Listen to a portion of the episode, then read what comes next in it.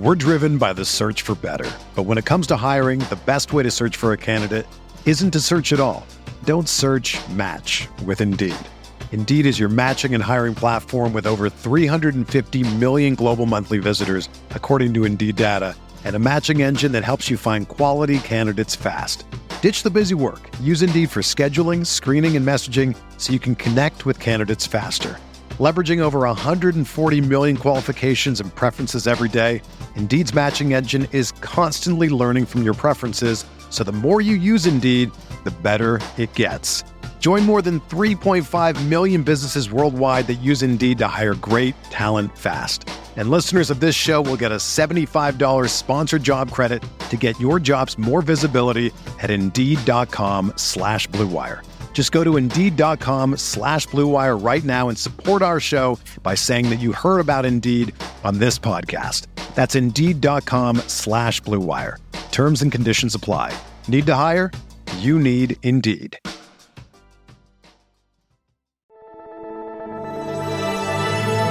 Blue Wire. Welcome back. It's the Big Blue Banter, New York Giants football podcast. I'm Dan Schneider, joined as always my co-host Nick Falato. My voice, it's on the way out. Hoping to get through this podcast uh, before it goes out. There was a lot of screaming from me in the stands tonight in my first game since 2019. We we we we, we went back, me and my brother, and we figured out I was at a Monday night game against the Cowboys. The black remember the black cat game, Nick, in 2019, where the black cat ran on the field and I think no, it was against the Bengals. Odell Beckham had that really nice touchdown where he ran that like inside out spin route in the red zone. That was the last game was, I was at. That was not 2019. Okay. It might have been 2016. No, it was 2016. Yeah, that was the last time I was at a game. Definitely not 2019. I was certainly not. In. So I hadn't been to a game since 2016.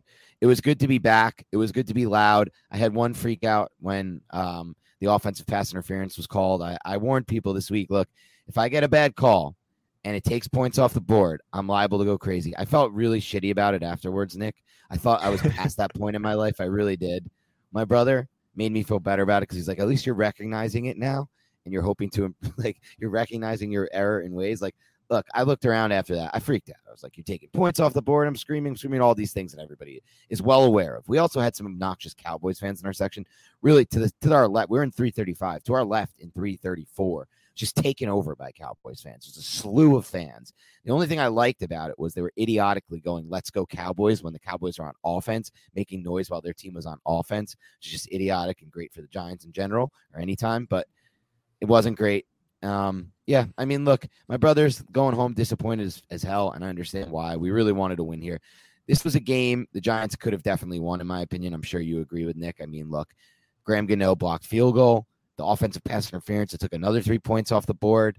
Um, I'm remembering one other play where the Cowboys got three that I can't remember now that seemed a little fugazi. Even the, the fourth and four, they stop, they, they make it by inches.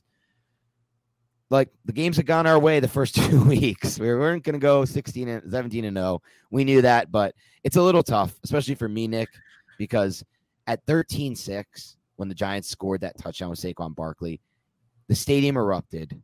We were rocking, and it really felt like that was the momentum swing. Cowboys go right down the field, score touchdown. Then they get the ball back, go right down the field, and score touchdown. So I don't know. It's it was a tough loss. Uh, obviously, Justin Penik, shout out to him for having me at the Talking Giants tailgate beforehand. I had a good time, except for the fact that he put on social media that I wasn't wearing white. Look, I ordered a specific $44 white Giants t-shirt on Amazon. It was due to come by Monday. I check. I'm waiting here at my house waiting to go to the game, lost a half hour. It doesn't show up, Nick. And I'm sitting there like, well, now I'm going to be late for the game. I don't own anything white right now in my house. My parents' house, I have some old jerseys, Nick, but nothing here. So I'm like, you know what? Obviously, someone at the stadium is going to be walking around selling white shirts. It's a great idea. It's easy. I'll give them all the money. I don't care what they what they quote me. I'll pay them. Get there. No one's selling white shirts. Someone's on white bucket hats. It wasn't worth it. I wanted the white shirt. So look, if you want to pin the loss on me, I'll take it. I understand. I didn't show up in the white, and so that that's where we're peak, at. Peak peak Larry David right there. Dan Schneider. I know that's what people are saying. Good. Whoever tweeted that was correct. I do have some Larry Davidisms. Look, it's life. I, I, it is what it is. I tried. I tried to get the freaking white shirt for this game.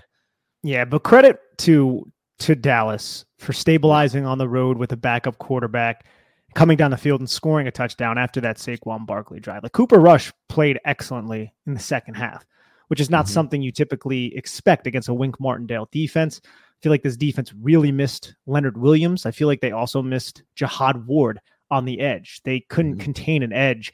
And I want to wait to get to the all 22 to see exactly what was happening with Thibodeaux and with Ojulari in those situations. I saw that they were running weak side sometimes. They were stretching the defense laterally, something Gi- the Giants defense did really well in weeks one and two. But Tony Pollard, Ezekiel Elliott, that one two punch just got the best of the New York Giants. And you brought up the sequence of plays. The Giants to start the first or second half, they get a field goal after a 10 play drive. And then the defense stepped up huge at a tie game, six to six. They force a three and out against Cooper Rush. And that set up the touchdown run by Saquon Barkley that led to that huge eruption that you were alluding to. But then the defense floundered after that, surrendered a nine play, 75 yard drive, and the Giants offense couldn't really do anything on their next play. Next drive, another touchdown drive by Dallas. That was the backbreaker right there. And the fact that Dallas was able to do that on the road with Cooper Rush is impressive, man. It, it's it's impressive. Sometimes you got to tip your hat to them. And the fact that the Giants' offensive line couldn't block anybody up front, that's another thing that really sucks for the New York Giants. Yeah, it's interesting to watch from that view up in section 335 because it really is different than even the all 22 view. I, I, remember talking to Justin before the game. He's like, Yeah, I love my seats up there. He's in like 319 or something like that. One of those. I love my seats. Everybody craps on me for those seats, Nick. Like, like, oh, you couldn't pay for anything better. I actually like that view, to be honest. And it's even better than what we get on the all 22. It's an even better view. I get to see even more of the play. And so a few things I'll point out from from from there. One, mean, I don't know what it is, Nick. I guess it's just coaching, but neither of these teams paid any respect to the other team's passing game. From the very first snap, Dallas was in one high, and the depth at which they played that safety was so disrespectful to the Giants' passing game. Teams are just paying no respect right now. And this is not a Daniel Jones take. This is because the Giants don't have receivers eh, to, to, to make plays down the field or create separation on field, as well as Daniel Jones and the offense and Brian Daboll and Kafka do not take any vertical shots. So why would teams stop playing the Giants like this? There was it was wild to watch the depth at which they played that one safety at. There was just no respect at all for a deep post here or there, or I don't know anything breaking towards the end zone. And the Giants didn't take any shots on field. Now, vice versa, on the other side of the ball, Nick, the Giants didn't really pay much respect for the Dallas deep passing game. And yet, even so, with all of that said, two things were true. Both very similar strategies, in my opinion, defensively, and yet somehow, some way, the Cowboys were able to generate an insane running game here, right? Like, let's take a look at these numbers from the Dallas run game. I think we're going to look at it right now, and it's going to be ugly. And I'm trying to get these numbers up 178 yards rushing. Now, keep that in mind versus a Giants team that ran the ball decently because of Saquon Barkley's long run and because of Daniel Jones. But having said that, how can the Giants run defense not stop the Dallas run game in a game like this with a scheme with a scheme like that where they're only really playing one high and everybody's close to line of scrimmage? Well, here's how. One, as you alluded to earlier, taking Jihad Ward off the edge hurt the Giants. Two, no Leonard Williams hurt the Giants. But these are players and taking them away from the game that shouldn't really lead to an explosion in the run game, unless, of course, one, you have Austin Calitro and and Tae Crowder back there at linebacker. Like look, these guys can't be playing for the Giants long term. I don't even want them out here short term. Tae Crowder looked terrible out there from my point of view. And without those two big guys in the middle, Nick, making his life a lot easier, Tae Crowder is a disaster there. And like you said, laterally, how did the Giants get beat in the run game? Laterally. What has been the problem for this Giants run defense for the last however, I don't even know how many years we've been doing that. Ever since we did the all 22, they've been beat laterally in the run game because they don't have linebackers who make plays laterally in the run game, in my opinion, at least. And then you factor in the final thing here, Nick, which is Azeez Ojulari and Kayvon Thibodeaux. We'll see on the tape if they set the edge okay. That might be the case. But as far as tackles for loss, man, and making plays in the backfield, they didn't make any of those in this game. And so I have that that I'm thinking of. And I'm also thinking of just every single play when Daniel Jones dropped back, it felt like he was getting pressure. I think the total count was 22, the most in any game by for any quarterback this season. And that's against an offensive line that we thought was going to be better this year, which clearly we're now learning is just nowhere near where it needs to be, Nick.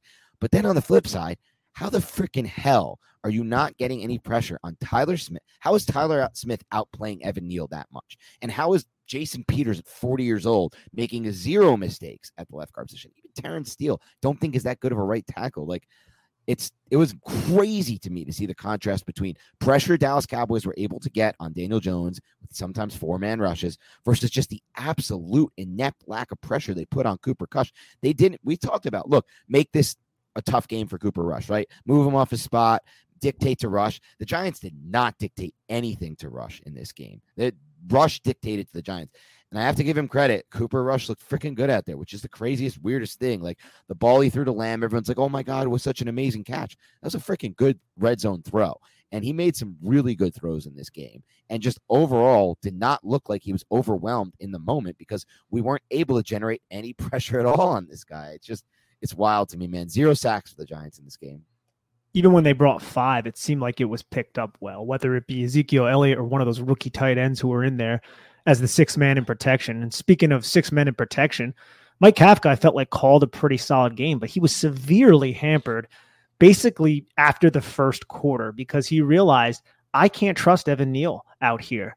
I need to help the interior offensive line. The Giants were leaving six, Dan, sometimes seven guys in protection to block four, to block freaking four. And what does that do? That means you have David Sills Richie James and Daniel Bellinger running routes downfield. And the yeah. few times you put Kenny Golladay in in high leverage situations, this dude drops the football after complaining about not getting snaps. That is egregious by Kenny Golladay. And I understand why people are just full shame, shame to this dude right now after those two drops. And Sterling Shepard had a drop. I felt like Daniel Jones played one of his best games, and some of the balls they weren't placed perfectly. Or the one third down where he could have led Sterling Shepard a little bit on the drag route comes to mind. I think there was another one that was a little bit off target.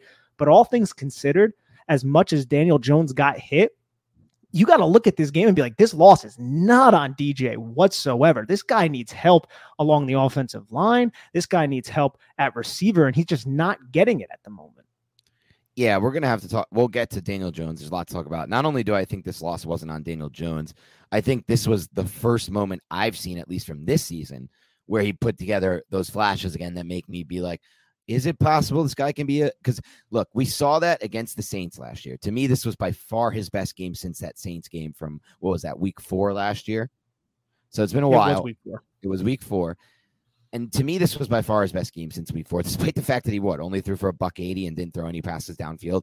That to me is not on him. Like like you said best, Nick, they have to do so much here just to account for Evan where Evan Neal is at right now. And it feels so cra- crazy to me, Nick, that we're like going through this all over again with Evan Neal versus like Andrew Thomas's rookie season where it took him eight games to not like he was a legit and we love Andrew Thomas now. He's by far the best asset on the roster. But he was a legit liability in those first eight games as a rookie. Anyone who tells you otherwise is being a homer about it. Like you could watch the film and you could see it for yourself. And he got better. I hope that's the case with Evan Neal. But I hate to see Tyler Smith out there on the other side of the ball, somehow playing a pitching a perfect game against what's supposed to be two good rushers coming back for us, Ojulari and Thibodeaux, And yet Evan Neal, like at the game, Nick, I, you know, it wasn't easy for me to see what you just said, which is interesting to me that it was a total scheme change by Kafka to try to help Evan Neal. I thought once Demarcus Lawrence went out, it seemed like things just got so much better for Evan Neal. And so part of why, you know, it could have been even worse for Evan Neal was, and we saw, and I know one of the plays Bellinger missed a chip, which I'm sure you're going to bring up, and you should because people were texting me about it. Okay, kudos to you know take a little heat off Neal for that, whatever. But the fact of the matter is, Lawrence still went out in this game. They still weren't able to protect, even after that lucky injury it wasn't just Neal though. They right. were keeping Glowinski. Saquon Barkley. It was it was the entire line. Like Evan Neal definitely did not have a great game. And Andrew Thomas, I'm interested to see exactly what happened with him because there wasn't any plays that really stick out to me where he was mm-hmm. getting beat really badly. But it was just the fact that Kafka had to allocate so many ass, assets to protect the offensive line, which removes receiving weapons and then puts Daniel Jones in a position where he has to keep his eyes downfield, still getting pressured, even though that you have all those guys in protection and he has less dudes to look at with more guys dropping into coverage. It puts Daniel Jones into a really crazy spot, a really difficult spot. And I felt like Jones was really great with his legs. I felt like that throw to open one of the last drives, the second to last drive to Richie James was one of the best throws I've seen from Daniel Jones in his career. Maybe what in did his that look like yeah. live?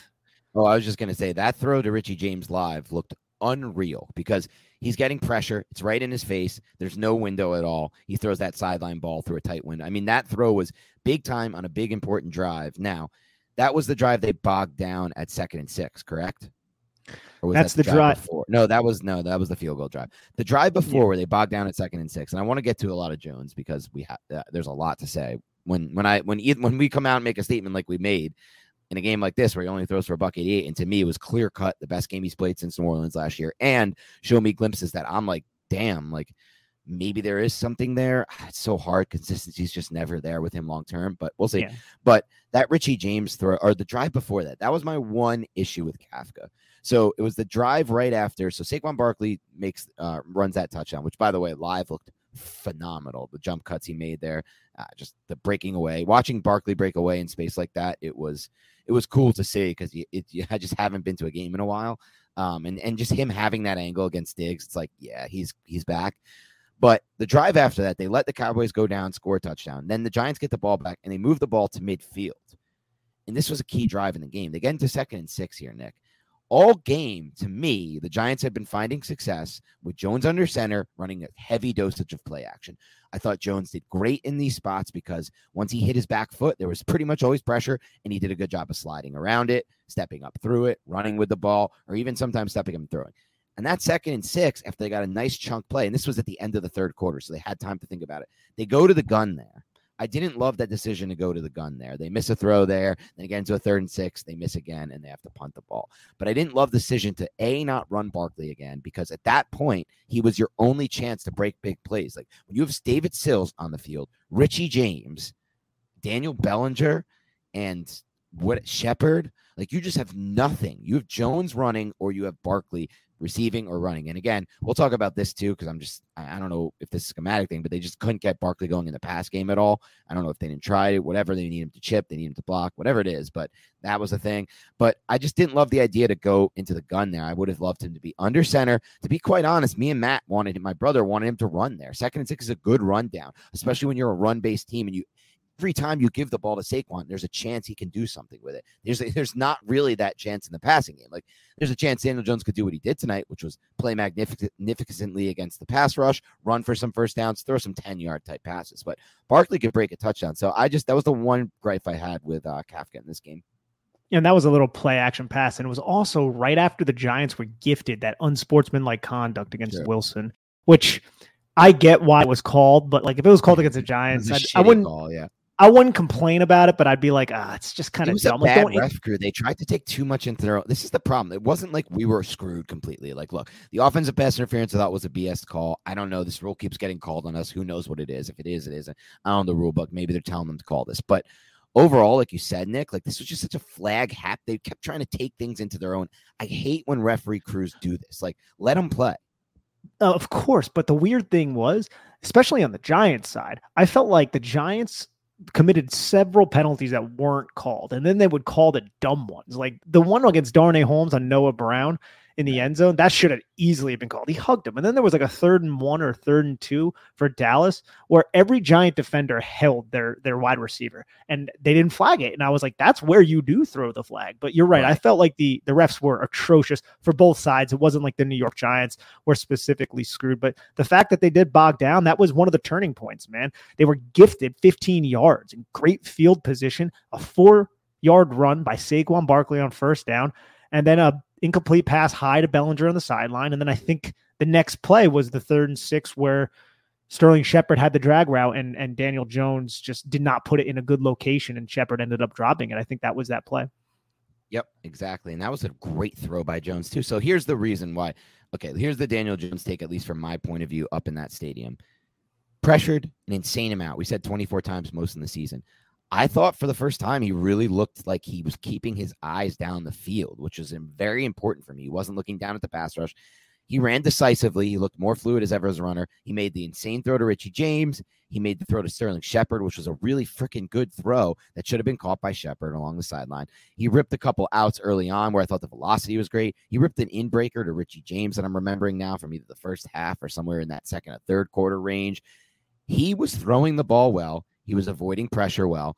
And when he broke away, Nick, from the pass rush, I'm watching from my view up top. There is nothing open. Here's the problem right now with the Giants receiver core. When you have Kenny or David Sills, maybe a couple snaps with Kenny Golladay, you have Richie James out there, and whatever's left of Sterling Shepard. Unfortunately, it looks like it's a serious knee injury, and that's going to be it. But he was not, in my opinion, the old version of Shep from an explosive standpoint at any point yet this season.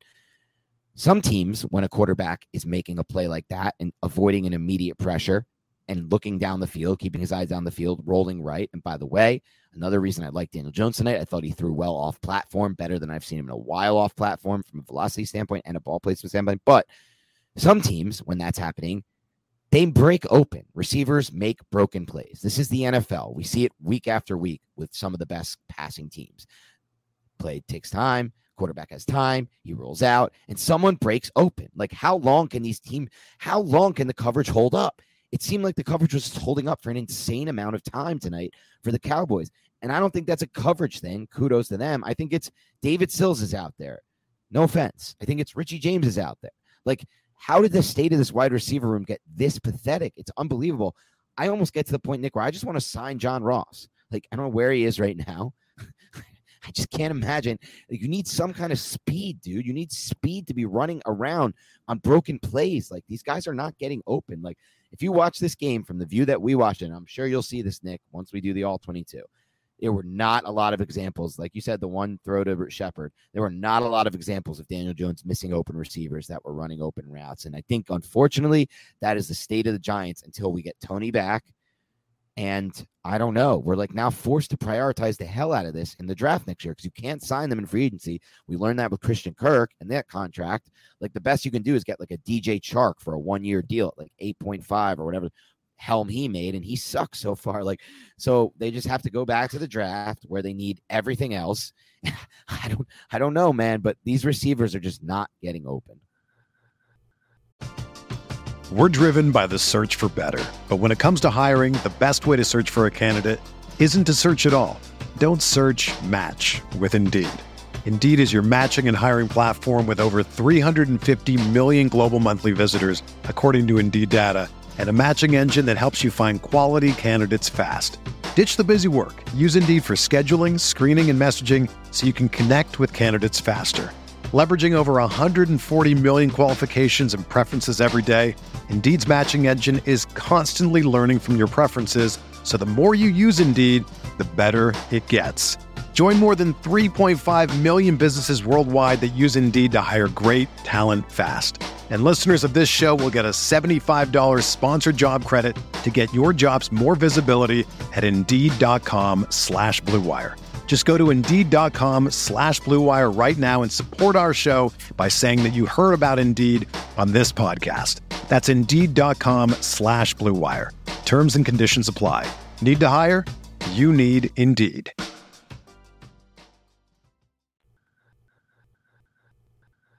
Why is this new water called Liquid Death? Because it will brutally murder your thirst, and the recyclable tallboy cans are helping to bring death to plastic bottles. I've tried Liquid Death, and I am still here. I'm not plastic, nor am I thirsty anymore, because my former parched state was quenched by the tart acidic taste of one of their flavors, severed lime. The lime became severed because it messed with another Liquid Death flavor, Mango Chainsaw which combines real agave nectar with Leatherface to slice the uncomfortable drought festering in your oral cavity. Into berries and fruit, go six feet deep with a heartbeat with their sparkling flavor, Bury It Alive. If you love still or sparkling water, go get Liquid Death at your local Woodman's, 7 Eleven, Roundy's, or Hy-Vee or find a Liquid Death retailer near you with their store locator tool at liquiddeath.com. Just use the promo code Big Blue. That's liquiddeath.com slash Big Blue. What's going on, Big Blue Banter listeners? Do you like to place bets and find ways to optimize your betting experience? Well, then oddstrader.com is the place for you.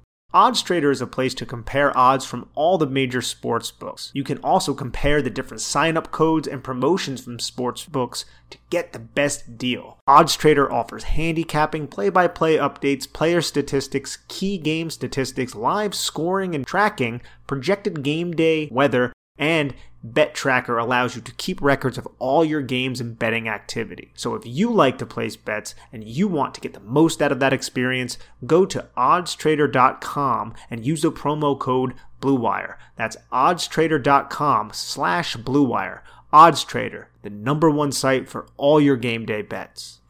It's just nuts how much, and we brought it up. No need to beat a dead horse, but it's just crazy the amount of money the Giants are putting into this position and they have Darius Slayton still on the roster. Like if Darius Slayton doesn't find the field now after this Sterling Shepard injury, what the hell is he doing occupying a roster spot? Yeah. I I mean, this guy is talented. Darius Slayton has talent, and I don't know his full fit in Brian Daboll's offense. I, am not 100% certain, but we know that he had a rapport with Daniel Jones at one point. Yes, he's been inefficient, but you mean to tell me that he can't offer a little bit more in terms of speed and how and that will change the way defenses play you. Yeah. I have to imagine he has to earn some more snaps. Sure, maybe not as many as Richie James or David Sills who earn it in practice. I get that. But Darius Slayton offers something that those guys don't, and that is just explosive, can take the top off of the defense, four, three, eight, whatever it is, type of speed. Yeah, you're 100% right. I don't currently understand why the Giants are not playing Darius Slayton. I guess it's an issue with, I don't know, drops early in camp, whatever it may be. But like you said, the Giants need someone who can create vertical separation on the outside. It's not just that.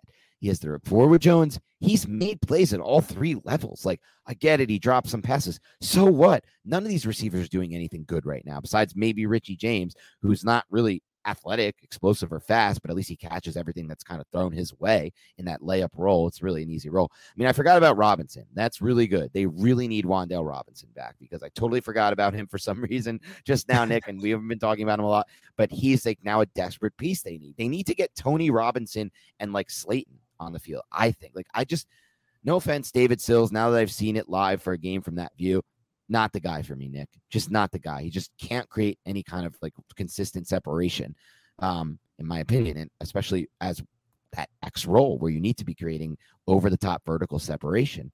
Um, unless he's running. Dude's got stiff ankles, man. I feel like this. I feel really like this dude always falls. Like he fell yeah. on the Trevon Diggs interception. I feel like he fell on a route last week that almost ended up getting intercepted, or maybe it was week one against Tennessee. Guy, man, the guy needs to work out them ankles, bro he's just not a fluid athlete, really, in my opinion. Doesn't have that ankle flexion, probably. That's probably why he's David Sills. But like, I don't know, man. I again, I got to give credit to Daniel Jones in this one. This was the first time since that since that New Orleans game I felt like I'm seeing some special traits tonight.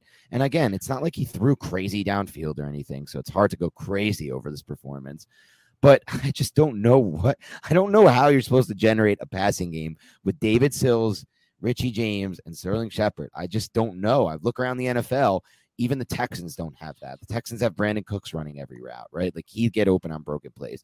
I can't think the Bears, like Darnell Mooney to me, is offering more than any of those three right now, to be completely honest, because he has speed and can separate. They need speed in the worst way at the receiver position. I don't understand why Slayton doesn't play. I'm just, I'm with you on that.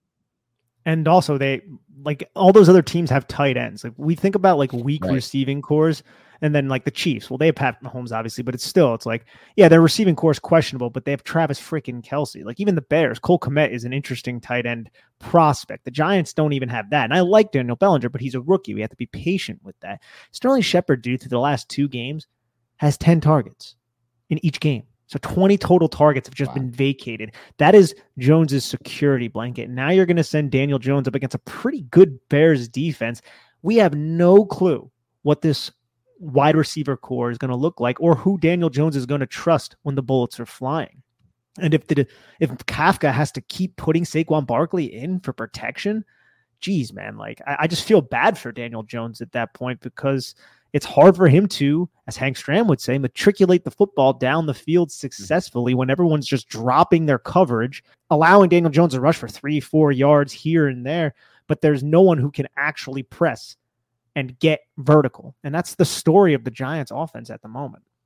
Yeah, it almost makes me feel when I watch a game like this from that view, Nick, like wide receiver. I mean, obviously, I can't say this with the offensive line playing as bad as they did. It just doesn't seem to me like you can win a Super Bowl with this receiver core. And I'll, uh, we'll see what happens here, Nick. But um, unfortunately, we're looking at another draft where they're going to need to figure that out. And let's let's talk a little bit about the offensive line right now, Nick, because from your vantage point, watching it from the broadcast on TV, how did it look to you? Because to me, it just looked like an epic disaster, with the exception of Andrew Thomas.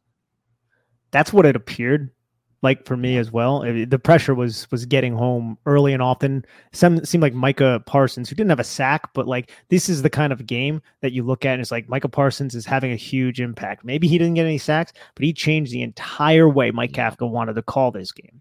He was winning inside he was winning outside. There was a play where he legit Mack trucked Glowinski to the ground when he kind of slanted inside, and Glowinski was paying attention to, I think, like a two eye technique. Didn't even see Parsons coming, and he just took Glowinski out. He was winning high side as well. Demarcus Lawrence was an issue. Dorance Armstrong was an issue.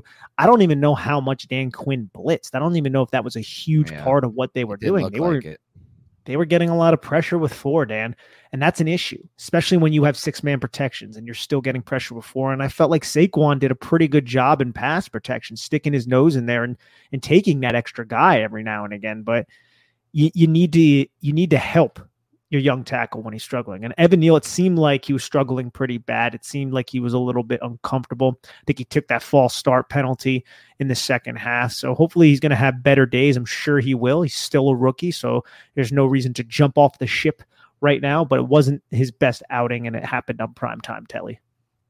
Yeah, I'm not jumping ship on Evan Neal at all yet, but one thing I am a little bit more concerned on is Mark Glowinski. He had a great week one, specifically in the run game, but I'll see on the tape this week, but his week two film to me was the worst of it. I thought he was the worst offensive lineman by, by far on the Giants in week two in the pass game. Obviously, only talking about that.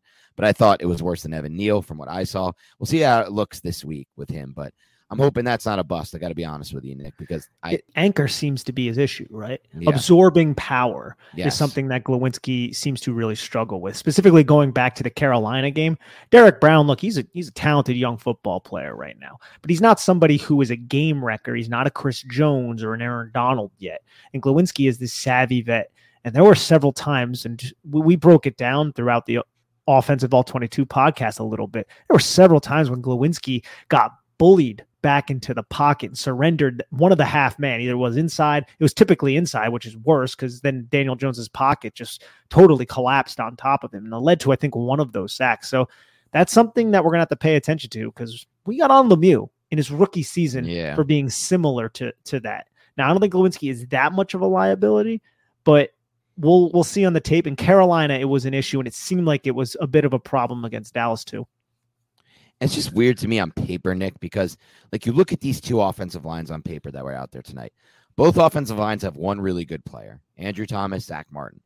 But the rest is pretty damn comparable. Like Evan Neal versus Tyler Smith, Giants should have an edge there. Evan Neal should be way further along. What else is there? They have Biadasz, who we heard from this week from Jeff Kavanaugh, has been like a mediocre player for them. Not bad, not good. Fine. We should have that in Glowinski, right? They have a 40 year old Jason Peters at left guard. That shouldn't be good. And they have Terence Steele. That really shouldn't be good either. Like it's just wild to me that that offensive line could look so much better than the Giants did in pass protection when on paper they look almost identical to me from a strengths and weaknesses standpoint. Yeah.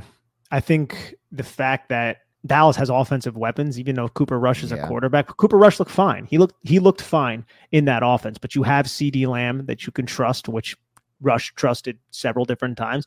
And you have Tony Pollard, who anytime you get the football into that dude's hands, it's an issue. And I honestly think Leonard Williams not being there, even as a even as a pass rusher too, yeah. it just changed the outlook of the Giants' ability to stop the run. And by stopping the run, like how many times did Pollard or Zeke have like, you know, six, seven, eight, nine yard runs? And you're like, holy crap, yeah. man, like that, that can't happen because then they're going to move the chains. They're going to get a third and short or a second and short. They're going to pick up another first down. And now your defense is on the field. That wasn't happening in Tennessee. That wasn't happening against Carolina. Those are issues right there. You need Leonard Williams to be there and anchor down against 40 year old freaking Jason Peters. But right when they brought Peters in and they, and they took that Farniok guy out, they ran weak side right to Peters, and I think Pollard busted off like a like a really long run. Like that was one of the first plays they ran once Peters entered the game. Yeah, exactly. And and that's that's a situation they're in right now. The Giants didn't really have anyone to offer on the interior to kind of make Jason Peters pay on a snap where maybe he wasn't, you know, in the right spot or, you know, in position. There was just none of that. There was nothing from Azeez, nothing from Kayvon Thibodeaux against these tackles. Super disappointed. To me, it was, I don't know. I mean, I'll watch it on film, but to me, wildly disappointed in Kayvon Thibodeaux and Azeez Ojulari tonight. Wildly. disappointed. Ojulari had one very very nice play against Tyler Smith that drew that drew the holding. That was a yeah. really nice move. I heard he, he got rep, really early in the game, right? Yeah. Other than that, that's the only reps reps from the two of them that really pop out. But the defense as a whole didn't really play all that well. You had Adoree Jackson beat on the touchdown. I thought Adoree had some really nice plays. Other than that, he had one it was either on a short pass where he came and he just stuck the receiver. And there was another one, I think, on that three and out that we referenced before, where he worked over the top of someone's release, came down and, and played through the catch point to force an incomplete pass on CeeDee Lamb. Play. Yeah. yeah, Dor Jackson. Yeah, you're, you're going to lose sometimes to a player like CeeDee Lamb. It's not something I'm going to hold against him. To, and it's a great bad. ball too. Like it was it was a really good ball. I know maybe a subtle push off. Not, nothing that I nothing yeah, that I feel like should be should have been called. Uh-huh, but uh-huh. you know, I like I'm I'm okay with little little pushes. It, like I'm okay I'm with a little push because you're one of the bigger proponents I know, Nick, of that offensive pass interference is not called nearly enough. It's not, especially I'm, if it's Mike look, Evans. You hate the Mike Evans offensive because Mike Evans' career, and he's he's a phenomenal athlete, but his career is made off of OPI. If you watch almost every time he he exits a break, that arm is coming. That outside arm is coming almost every time. They never so call it on the it. offense. No, they never call it on the offense. Unless it's the Giants and they're two weeks in a row getting pass interference offense. I was an offensive coach too, but like for whatever reason, I have such a strong love and affinity for the defense, especially because they're such underdogs. The entire NFL is catered to the offense right now. So like anytime I see that OPI and the defender's pissed off, I'm just like that shouldn't happen. I, am just not for it, even though I love fantasy football. You know, yeah. Yep. Catch twenty. So let's let's talk about. Um, by the way, just a random side note here that I thought was fun. I got a text after the game from like three or during the game toward the end from like three people um, that I was apparently on the jumbotron at the Giants game tonight. Oh, that's so, so funny, man. Still trying to figure out what this was. So if you were at the game and you saw this, let me know. Reach out to me. What I've gathered from some people talking to me is that they put a tweet of mine on the jumbotron. I think it was the one where I said Daniel Jones had a really great first half. And I was just kind of just talking about, I'm trying to find it now. It was like me talking about Jones in the first half, which again, I really thought he had an amazing first half and a pretty damn, he was just great tonight. All things considered. Dan Schneider, Daniel Jones Homer. exactly. but apparently, apparently, like not only did they put my tweet up that said like Dan Schneider, NFL whatever, it also had my pic. It had picture of me and Maddie, me and my brother at our seat. So like they, how the hell did they? this is the weird part to me. This is the creepy part to me. How are they able to like match the tweet up with where I was sitting? Like some camera guy from the Giants, I guess, knew me. I guess that's what it is. Makes me feel good if that's the case. I don't know, but someone let me know what actually was put on that jumbotron because me and my brother were clearly not looking. And I think it came. The weird thing is, it came at a time where like the Giants were down by ten. Nick, it was after the Cowboys, I guess, had like the touchdown, whatever, whatever it was to go up 10, the field goal. Um, and, and I'm like, I'm pretty sure we were just not happy at that moment. So I don't know why they flashed to us. There's no shot we were happy in that moment. But random side note, back to the game, Nick. I want to ask you about this. When the Giants scored that touchdown to go up 13 6 with Saquon Barkley, I felt at that point the Giants had all the momentum. I felt really good about the game. I thought we were going to win the football game after that. And I thought the game would end like 16 to 12 or 16 to 9 or even 13 to 12 or 13 to 9. At that point, the Cowboys really hadn't threatened the Giants, in my opinion at least, with a touchdown. They had the CeeDee Lamb drop, which I shouldn't just overlook, which, by the way, Cooper Rush played a great game. That was not a good throw by Cooper Rush. Some of these things you can see when you're just watching the game live. That ball hung in the air forever. I think it played a role in why CeeDee Lamb dropped that pass. It was just such a floating ball. I don't know how he got that open. That's a bigger issue. So this goes to my next point. It didn't work out how I planned. It wasn't 13 6. Instead, Dallas picked up the football, drove a full field for a touchdown, then got the ball back on the next series, drove a full field for a touchdown. So it was not only one, one touchdown, which I didn't think they get, they ended up getting two. So, what happened on the big breakdown on the first drive with the Giants defense? And why was Kellen Moore able to kind of beat Wink Martindale? It seems like, at least in the chess match tonight. It's probably best to wait for the all 22 to to really opine there. But starting a drive with a 17 yard pass to CeeDee Lamb definitely helped. Like, oh crap, you know, like now we're out here. I felt like Cooper Rush was a little bit more aggressive there. They mixed run and pass very well. They had that one like 30 yard gain to Hendershot, which was a really nice play. Mm. They showed it from like the end zone angle, and you see at the Giants, I think might have been in like a cover three. So they basically took CeeDee Lamb and they run like a deep, tight post that just cleared out the deep third, and Hendershot from like the sniffer position just basically runs a vertical wheel to that area, and the the defender who's in the deep third was cleared out, and the flat defender never, which was Azeez Ojulari, never got outside to, to match Hendershot. He instead, I think, was just had his eyes on rushing the passer. So that was a 30 yard gain there. The first play, like I said, was a 17 yard gain. So some explosive plays against the New York Giants really helped lead to that. But I think we'll probably have a more comprehensive opinion on what happened from a scheme standpoint once we watch the all 22 tomorrow. It's fair. We'll obviously have to watch the, the tape and get back to you guys on everything like that. But it felt like to me, this was the first time I felt like, eh, you know, maybe it was just matchups for this Giants defense. Because I'll be honest with you, Nick, Baker Mayfield in week two was an absolute disaster in combination with Ben McAdoo. So I don't feel great about shutting him down as far as what it means long term for this defense without Leonard Williams. Now, week one, if we're going to be honest, I almost feel like the Titans outcoach themselves. If they didn't just stick to the run and try to grind Henry into boxes where he shouldn't be grinding into, Ryan Tannehill was playing pretty damn well. He averaging a ton of pass yards per attempt there. He hit the Giants with a ton of big plays, and they just kind of didn't throw it enough. So I remain concerned going into this game right now with the personnel that they have on the field at linebacker. No Leonard Williams against this Bears team, not even in the pass game, which I will be then concerned with in future weeks, in the run game. Like the Giants are obviously going to want to stop the run against the Bears, but they wanted to stop the run against Cooper Rush and the Cowboys too, and they weren't able to. So that's probably where my biggest concern lines, at least heading into what I consider as long as, as far as if we want to make the playoffs this year, Nick, as a wild card, this is basically a must win game, in my opinion, against the Bears. It's home. I, I agree. Followed up with Packers and Ravens. Definitely. I think Cooper Rush is much more comfortable in this offense than Justin Fields is in his yes. offense. But 100%. Fields, from a physical standpoint, has so much more capabilities. But I think they, that could play into the hands of the New York Giants, especially with a coordinator like Wink Martindale, who, which I agree with. In the but I'm actually want to get your question, uh, your take on this, Nick.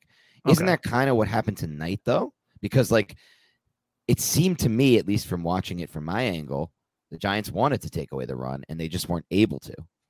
Yeah, I think the loss of Leonard Williams is a big reason for yeah. that. So I think we need to hope that Leonard Williams is back. And we also need to hope that the coaching staff, who we all like and who we all trust, can figure out a way to maybe maximize Jihad Ward, figure out the the strengths of the Kayvon Thibodeaux and Azeez Ojulari on early downs. And I'm kind of spitballing here because I don't fully know what exactly happened with the run defense.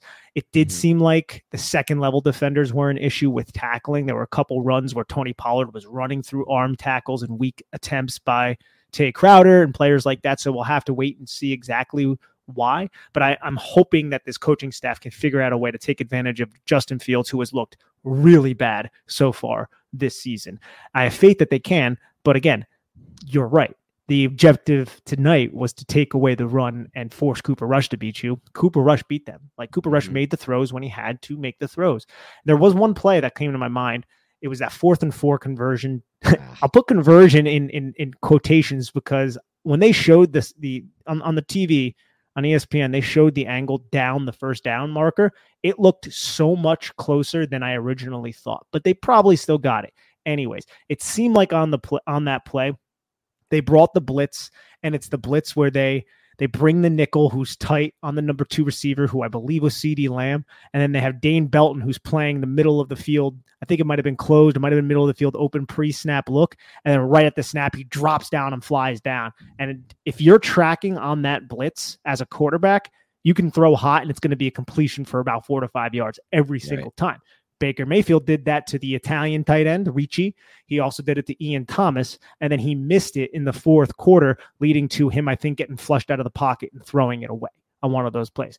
So they obviously watched their film, and Cooper Rush made them pay. Now you just have to figure figure out your scheme, tweak it a little bit, figure out your run defense, and then face if it's David Montgomery or Khalil Herbert, whoever, because Chicago is a much, much worse team than Dallas. Dallas is a beatable team. Yeah. But the Giants actually might be a better team than Chicago. And you can't say that about a lot of teams in the NFL right, right now. That's fair. That's very fair. Dallas did just beat the Bengals. Let's give them credit where it's due. And obviously, they're so much further along, at least in my mind, from watching tonight from a personnel standpoint versus the Giants. I mean, this Giants roster, uh, we got two wins. Thank in my opinion, the difference is the coaching. If Joe Judge was still the coach here, we'd be 0 3, and I have no doubt in my mind we'd be 0 3. It's not even close. This is the true. worst roster from, in my opinion, from a personnel standpoint that they've had in a long time. When you consider the injuries too, obviously. But they have Saquon back, which is a big difference maker. They do, but they, then they definitely have Saquon. That's definitely a help for them. They have, finally have a playmaker who's healthy and looking great. But I mean, this is the worst linebacker unit I can remember. This is a bad, really bad corner two situation. They have injuries on the D line, which makes that not amazing right now with just Dexter so, Lawrence in there. The Giants at the end of last season had a much worse situation than the Giants. Yeah, right yeah, now, yeah, true. From a personnel standpoint, because of injuries. Yeah, because of injuries. Um, yeah, because of injuries, it definitely was worse. But right now they're they're dealing with a lot of personnel issues that we're gonna have to coach our way to wins. Is basically what this is. Like we have coaching edge a lot of the time. Tonight it wasn't as pronounced because Kellen Moore is a really good offensive play caller. He did a great job against Wink. But hell, I thought Kafka did unbelievable job when you consider he had a horrific offensive line tonight in pass pro and he had no receivers who can separate. And we still generated what 79 yards rushing with Jones, almost 200 passing, and what 80 with Barkley on the ground, or a little more than that, maybe. So, you know, 150, almost almost 250, 300 yards of offense in this situation is pretty good. And we brought this up too on previous podcasts. But the thing I think we like most about Mike Kafka right now, it's not just the play calling, which has been really good. It, it, it's not just situational football. It just seems like it's such a, a an offense that is so much more adjustable and adaptable than the previous one, which was rigid. Right now, like if Jason Garrett's offense didn't work, it just didn't work. Right now, yeah. it's like, okay, they're taking away our rushing attack. Well, let's move the pocket a little bit, try to attack yep. in the flat. Oh, they're running cover three. Let's, let's try some hitch seams. Let's try to attack the flat. Oh, man coverage. Let's create a lot of traffic and try to free some guys up, you know? And oh, well, they're not keeping a quarterback spy on Daniel Jones. Well, Daniel, you're pretty fast. Why don't you use your legs? There's so many right. little adjustments and adaptations to his offense that he makes in game. The chess match that we talk about between coordinators, it's excellently executed by Mike Kafka through three games. They didn't they didn't win this game. It's gonna happen. Sometimes you're gonna lose, but still I remain very optimistic about Mike Kafka as an offensive coordinator. Yeah, this was just another good game by him. I have I had one gripe which I brought up earlier, but that's not nearly enough. I thought Jones ran with a lot more confidence today, not than recently. He ran with confidence again in week two, but in week one, he was a little off from a confidence standpoint as a runner. Thought he got that back tonight, which was really good to see. We're going to need that because unfortunately, this is kind of the situation, at least until they can get Robinson back healthy, Wan'Dale Robinson, and then maybe, hopefully, Kadarius Toney. Everybody, but, go and pick up Wan'Dale Robinson in your fantasy leagues. Oh, yeah. because that dude is gonna the, the, offense, the passing attack, especially if Saquon Barkley has to stay in and pass protect a lot. If this offensive line continues to suck, the offense is gonna run through Wan'Dale Robinson. His his role is the Richie James role on steroids because the yep. role was specifically designed for him. That's why they spent a top 50 pick on this guy. Right. It was literally a recency thing. Yeah, you're, you're 100% right, Nick. And he'll get like random backfield snaps and quick hits out of there. He's going to get a lot of touches once, but they're going to need like this is kind of what the situation is for the rest of the season without a true. If Golladay is as washed as he it seems like he is, right? And David Sills to me again, not impressed seeing him live. To be completely honest, I didn't really focus on him. I'll be honest. There's so much things going around. I should. I wish I could have like watched every snap of his on film in week two to really see how he looked there. But as far as what I saw tonight when I was focusing in, because what I tried to do in this game, Nick, was I tried to keep my eyes down the field when the Giants are on offense. That is tough thing to do as a fan. You typically want to follow the ball and follow the quarterback after the snap. But what I wanted to do is follow the receivers and see the separation that Jones and try to get an idea of what Jones was seeing, basically. Um, and it just there was no separation. the moral of the story is there just really was so little separate. They just badly need some kind of dude like DeVonta Smith, AJ Brown, dude at receiver. They need it bad. Um, Imagine having Jaylen Waddle on the on the roster right yeah, now. man. And we wanted Waddle. You loved Waddle, and Waddle's a Yeah. freak. He's the best receiver in that class. Even though maybe it's Smith looks so good in week. I think I think Ja'Marr Ja'Marr's still the Oh, best. but- Ja'Marr's still the best. I forgot. They're all filthy, those three. Giants Yeah, clearly wanted one of those three. They did get Evan Neal out of the trade back. Me and Nick would have rather. I mean, look, I think Rashod Bateman would have been way better than Kadarius Toney at the time. Whatever. Can't cry over spilled milk. We got to get Toney on the field. But like, until these guys are on the field, if they're even making the impact we're hoping they can make, Nick, this is going to have to be a smoke and mirrors offense. Like Daniel Jones rushing for 79, that's a big deal because we need offense any way we can get it. We're not generating much offense through the air in the traditional fashion. So there needs to be like trick plays and like, you know, not trick plays, but like Daniel Jones takes advantage of the how the Cowboys are playing him and he runs a bunch. Or like, you know, some of those play action rollouts where they hit, like you said, move the pocket, hit Bellinger, right? Move the pocket, hit whatever. Um, but right now, I just with these receiver core, I don't know. It just we'll see what happens the rest of the way. But they have a real big person. This is personnel issue right now is, is unfortunately big for the Giants. It's unfortunately big. It's it's tough for Daniel Jones or, or a lot of It is. quarterbacks, to be frank, to to overcome. And the Daniel Bellinger, the, the way the tight ends were used early in the game, I felt like it was great. I mean, if if the Giants' offensive line could have held up No, at least adequately, I think the Giants are able to move the football relatively well down the field because the way they were finding Saquon Barkley on that first drive, the way they were matching him up against Anthony Barr, that's a pure mismatch in the favor of the New York Giants. The way Daniel Bellinger on those play action rollouts, the way he would block, chip, release into the middle of the field, no one was paying attention to him. They connected, I think, two or three times early on with that play. It's just the, the Giants' offensive line couldn't hold up against the four pass rushers. They needed help. That was one of the biggest difference makers in the game to me was the fact that Kafka Yes. had to honor the pressure from Dan Quinn's defense. You nailed it. That is the biggest factor, I think, especially because there was only one play I remember, Nick, but there was one play where Jones was gifted a pretty nice pocket. And he did a really good job, in my opinion, at least, of settling in and making a throw. And I think it was the deep middle at that time. I don't know if it was a completion. I don't think it was. Um, this one that I'm remembering, uh, it's tough to remember back now, but it just it just stands out to me because of what you said, man. This, this it's not just a receiver issue right now. It is also an offensive line issue, and I thought it was going to be better than it was, than it than it than it is so far on this offensive line. And it, I don't know, man. It's it's it's hard to really like blame it on anything on Jones when it looks like it did tonight. I agree. I agree. I, I Yeah. feel like Daniel Jones couldn't have really done much more. And it's weird too, right? Because I feel like we call Daniel Jones as we see him. And he threw a, a game ceiling interception. And typically people jump all over the quarterbacks. But what is the guy going to do? David Sills falls out of his break. Yeah. Like you fall out of his break. And then Sterling Shepard on that same play running down the field has that terrible injury. And I, I don't know if it's the turf. I have no idea. But but you know MetLife Stadium has this crazy, crazy uh, theory about its turf causing injuries, and it just sucks the fact that this dude gets injured on, on the turf like that. I have no idea if that's the reason, but still, it's uh, unfortunate, man. Just a really unfortunate series of events. Yeah, I mean, look, if Jones plays like he does today, if Jones played like he did tonight, Nick, for the rest of the season, let's say he did that every single game this point on, and again, it was still only 180 through the air, I would be more than willing to re-sign him. Not again, not to some crazy, stupid long-term deal, but for the one-year deal, or like we said, that Derek Carr deal where you can get out of it in one year. Or I, I don't love the idea of the franchise tag because I just don't think he's worth 35 million against the cap. I'd almost just rather see like a Taylor or something versus that costs nine mil against the cap and spend that money elsewhere or save it. But having said that, Taylor doesn't have any long term upside. Tonight, Daniel Jones reminded me of his long term upside because he played really well and he flashed things like you said the throw to Richie James on the sideline. That is a big time throw through a tight window with pressure. His ability to maneuver the pocket tonight was great. His ability to keep his eyes downfield was great. His his you know what he offers as a runner was great. And so e- even those small little things that I talked about earlier that I tweeted about Nick, I like the velocity that he threw that he showed on the two outs early in the game. They're simple little six or seven yard throws, but they're outside shoulder on outs that I don't know. I don't always see quarterbacks cut it like that.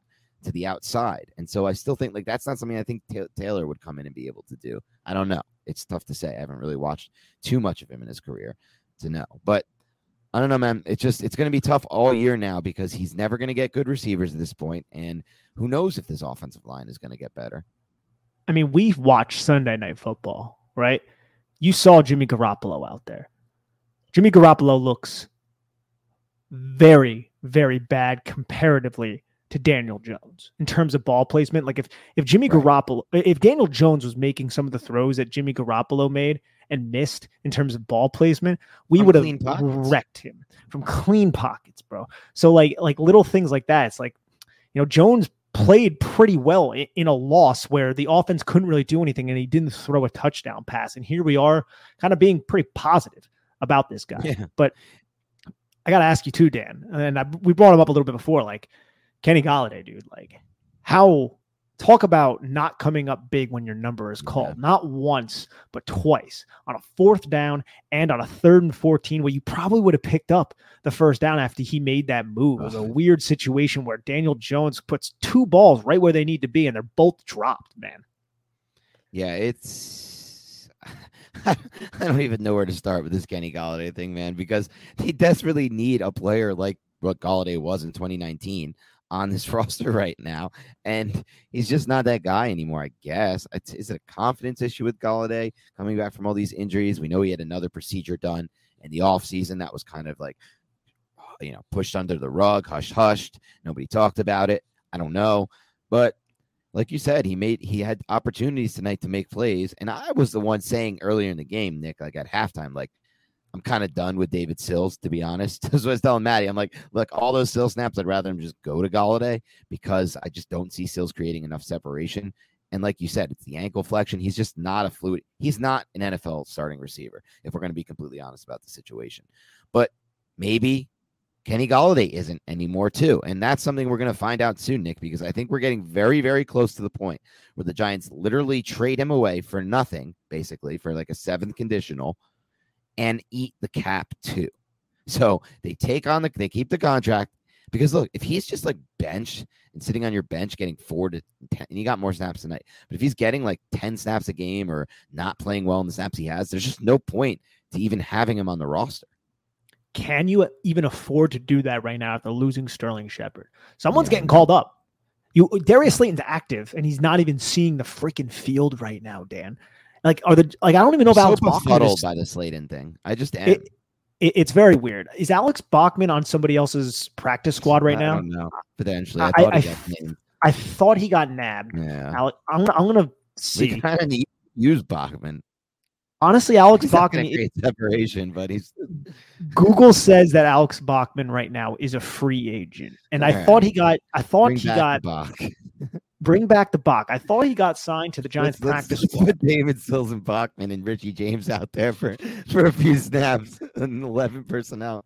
Jeez. It is such an absolute joke that before this podcast, Dan and I said, Oh man, it's such a freaking shame that Collin Johnson got injured. Like you spend 72 million freaking dollars on Kenny Golladay, a first round pick on Kadarius Toney, a second on Wan'Dale Robinson, and we're sitting here talking about Colin freaking Johnson's injury, and I loved Collin Johnson. I thought he played phenomenally, Dan. But that's the situation and the reality of this New York Giants wide receiver room.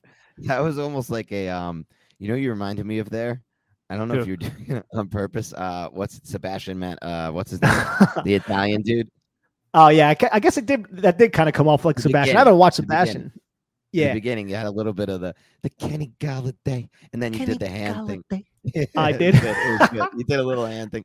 It was good though. I liked it. I mean, I don't think he did it on purpose, but I enjoyed it nonetheless. And yeah, I mean, look, this is the status situation for the wide receiver core right now. They've tried. I mean, Gettleman went nuts with it, right? Like he signed Kenny Golladay. That was the first thing, and then he, I, I stand by this dude. Everyone's like, everyone will have to view this thing, this Evan Neal trade, like they could have had Parsons or they could have had Slater. Eh, that's not what I heard. What I heard was Parsons wasn't on their draft board. What I heard was they weren't going offensive lineman no matter what because they wanted to let Peart have a shot to win that right tackle job. And they weren't going to take a guard any earlier at, at that point. What I heard was they were going playmaker no matter what, pretty much. They wanted to get two big playmakers for Jones that offseason. They signed Golladay to the big deal, bidding against themselves, and then they take one in the first round. So I honestly stand by this. I'll take this to my grave until I'm told otherwise, Nick. I am almost 100% sure that if they had not 100, you can never be 100. I'm very confident that if they had stayed and not traded back, they would have taken Kadarius Toney over Micah Parsons and Rashawn Slater. It's my personal opinion. No one can push me off of this. And so I'm never going to view that trade like they could had Parsons. I've heard they like they weren't going to take Parsons. They weren't going to take Slater. So kind of is what it is there. I think it was if Devonta Smith, Jaylen Waddle, and Ja'Marr Chase wasn't going to be there. If those two weren't there, we're trading back. I think that was probably the philosophy because partner, I'm saying. Yeah, I mean Justin Fields being around made it much yeah, easier to, to to find a trade. Dude, that draft was ridiculous too. If you think like Patrick Surtain was in that draft, like, no, we, we, covered so, that. We draft. loved a lot of these guys. We we just missed all the blue chippers basically, but we didn't because we still had Parsons and Slater, so we didn't. Actually they were right there. The they were right there, and we both had them top of our draft board. So it's like then again, I like I like getting the pick. I like trading back in general, but then just take Bateman. Don't overthink this thing. Or a lot Eli Moore. Like, don't try to get your guy, Kadarius Toney, where you have no like. How did they not vet this dude? They just went through the DeAndre Baker situation years ago in the same regime, and they're taking some dude who was injured for most of his career at Florida, a gadget player until his final year, and like did he show you anything? I guess in the conversation you had with him at the combine that like led you to believe that he can pick up a playbook fast, that he can be a heady receiver. Like, because we haven't seen any of that yet. And we certainly haven't seen anything to take us off the injury trail because he missed another game tonight when they desperately needed him. And so to me, that disappointment is surrounding the the actual pick of Toney. I'm fine trading back there and having Eli Moore or Bateman on the roster and Neal. It could end up being shitty if Micah Parsons is a Hall of Famer and Slater, who's now injured for the year, which sucks for them it turns into like an all pro left tackle or t- offensive tackle, whatever. Because, you know, who knows? Neal might bust. It's still possible. I don't think either of us think that's happening, but it's obviously a possibility. You never know in the NFL. But Slater and Parsons are already there. But having said that, it's to me, it's more just what they did with the pick after trading back. They're not only there, Dan, they're far past where you expect them to be. Like Micah Parsons and yeah, Rashawn right. Slater, both of those players had – top 5% type of rookie seasons. Like that's how good they were for their respective really. teams. Really, yeah. Like, and I was, yeah, I was being loose with it. Yeah. And you know what's interesting? We talk about this a lot, Nick. It's almost like, yeah, I like the idea of trading down, but in a class where they're like, we both had, like, you can listen to our podcast from 2 a from 14 months ago. And I think we even put these big boards on Twitter at some point. So like me and Nick were clear. We wanted Slater there or Parsons. We thought they were the best. We wanted I, me and him wanted Slater over basically anyone, um, with the exception of Waddle, I think it was. And DeVonta Smith, we were okay going that direction if they really wanted to. We were big Chase on Slater. Number, Chase was my number one guy. Sure, we knew we had no chance. I mean, the yeah. guys we had chances at. Gotcha. At that, yeah. at that pick. Just the guys we were chances at. We said maybe if one of those three receivers. Otherwise, we want Slater or Parsons sometimes you just got to take the blue chip guy. Like if you have a chance at a blue chip, just take a blue chip and it might not be worth trading that. I don't know. It's just something to think about moving forward. But you want to know the weird yeah. thing though? There was a rumor, and I don't know how true it was, Dan, that Dave Gettleman was in love with Jamin Davis, the yeah. the linebacker who was drafted by Washington that year. So if you're in love with Jamin Davis, that means you might not go skill position player there. That means you took Micah Parsons off your board because he had some hazing incident back at Penn State. yeah. Like uh, and like look look at those two careers right now. now they're still young. Darius Toney though. Like I just don't understand the logic behind it. Like Darius yeah. Toney is not like this dude had an incident where he had a gun in his car and he was pulled over by the cop or whatever. So like, what yeah. are we talking about here? We're, We're worrying about this dude with the hazing incident. We're not worrying about this dude with a gun incident, and then the one dude's been injured the whole time, the other's not. The one dude is like, I'm not going to say, I don't want to say maybe low IQ as a receiver. We don't know. So far, it seems that way. This is not a knock on the dude. Uh, it is what it is, but like it is a knock. I, I can't say it's not a knock when it's generally genuinely I just knocked him, but like it's an, it's an observation. It's an observation. It's an observation that every time he's been on the field, he's run a drag route or a very simplistic type of route. And you could say, well, maybe it's because he doesn't have the rapport, because he missed a lot of time due to injury and training. All that could be true as well. But we know the Brian Daboll offense is very difficult to learn and master. And that's why you had guys like Sterling Shepard, you had players like Wan'Dale Robinson, Richie James, David Sills, and players like that who are out there running a lot of routes, not like Kadarius Toney, because it's possible or at least plausible that maybe he doesn't know exactly where he has to be. And that also kind of points to the fact that Sterling Shepard alluded to that on a podcast this week. And Brian Daboll kind of substantiated that throughout the week that some players are not where they need to be, as Carl Banks and Bob Papa said on their podcast. Yeah. And you're right. But you know who's not having mental issue or IQ issues right now? Micah Parsons. They have him playing a new position than he was playing in college. And I know he came in as a recruit, as a as an edge guy, but like, what, what are we doing here? We're not this guy with the hazing incident off the board, but Kadarius Toney is certainly not off your board. You're taking him around ahead of where anyone else was going to take him, besides Urban Meyer, who's out of the NFL already.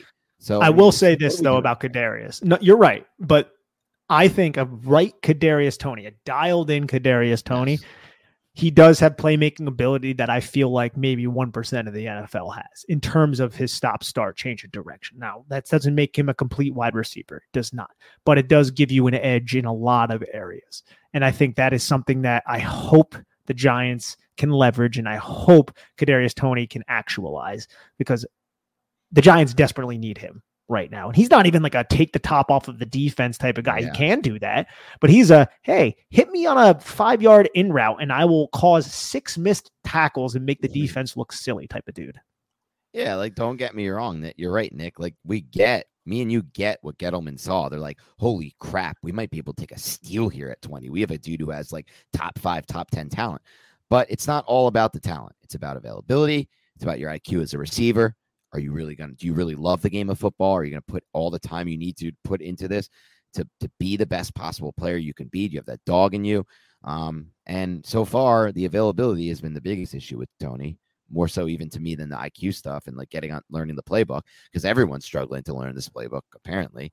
I mean, we, but what happened on the OPI tonight? It's probably another example of, of, was that route run it? I mean, I don't know. I'd have to rewatch that play, so I don't want to speak on that. But the way the the guy yeah. whoever the officiating crew with Monday Night Football is, whoever that guy is, and the way just I feel like the NFL rule is, according to him, if you're running a route and that happens, it's incidental contact.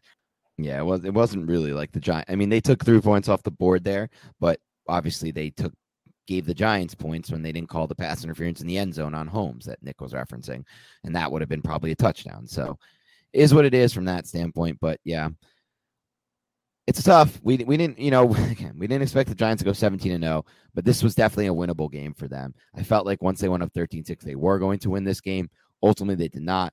We'll go back to the drawing board. We'll watch the tape. It's a big, big game coming up this week against the Bears. It's in my mind a must-win game if we're still talking and thinking playoffs because I don't really expect the Giants to have much of a chance against the Packers or Ravens. If I'm going to be completely honest, it's okay to admit that they have personnel issues right now, the Giants, and these good quarterbacks are going to make this Wink defense pay, in my opinion. They're going to make the second level defenders pay, and they're going to make the corner, the everything outside of um, everything outside of maybe Adoree Jackson pay. So we'll see what happens there, but I consider this a must-win game.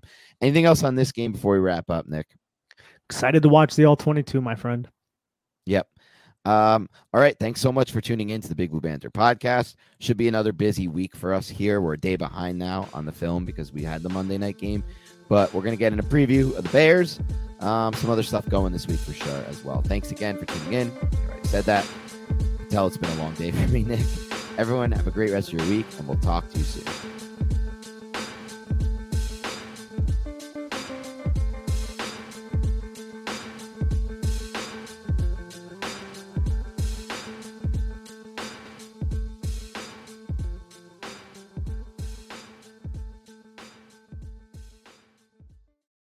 This is the story of the one. As a maintenance engineer, he hears things differently. To the untrained ear, everything on his shop floor might sound fine, but he can hear gears grinding or a belt slipping. So he steps in to fix the problem at hand before it gets out of hand And he knows Grainger's got the right product he needs to get the job done, which is music to his ears. Call, clickgranger.com, or just stop by. Grainger, for the ones who get it done.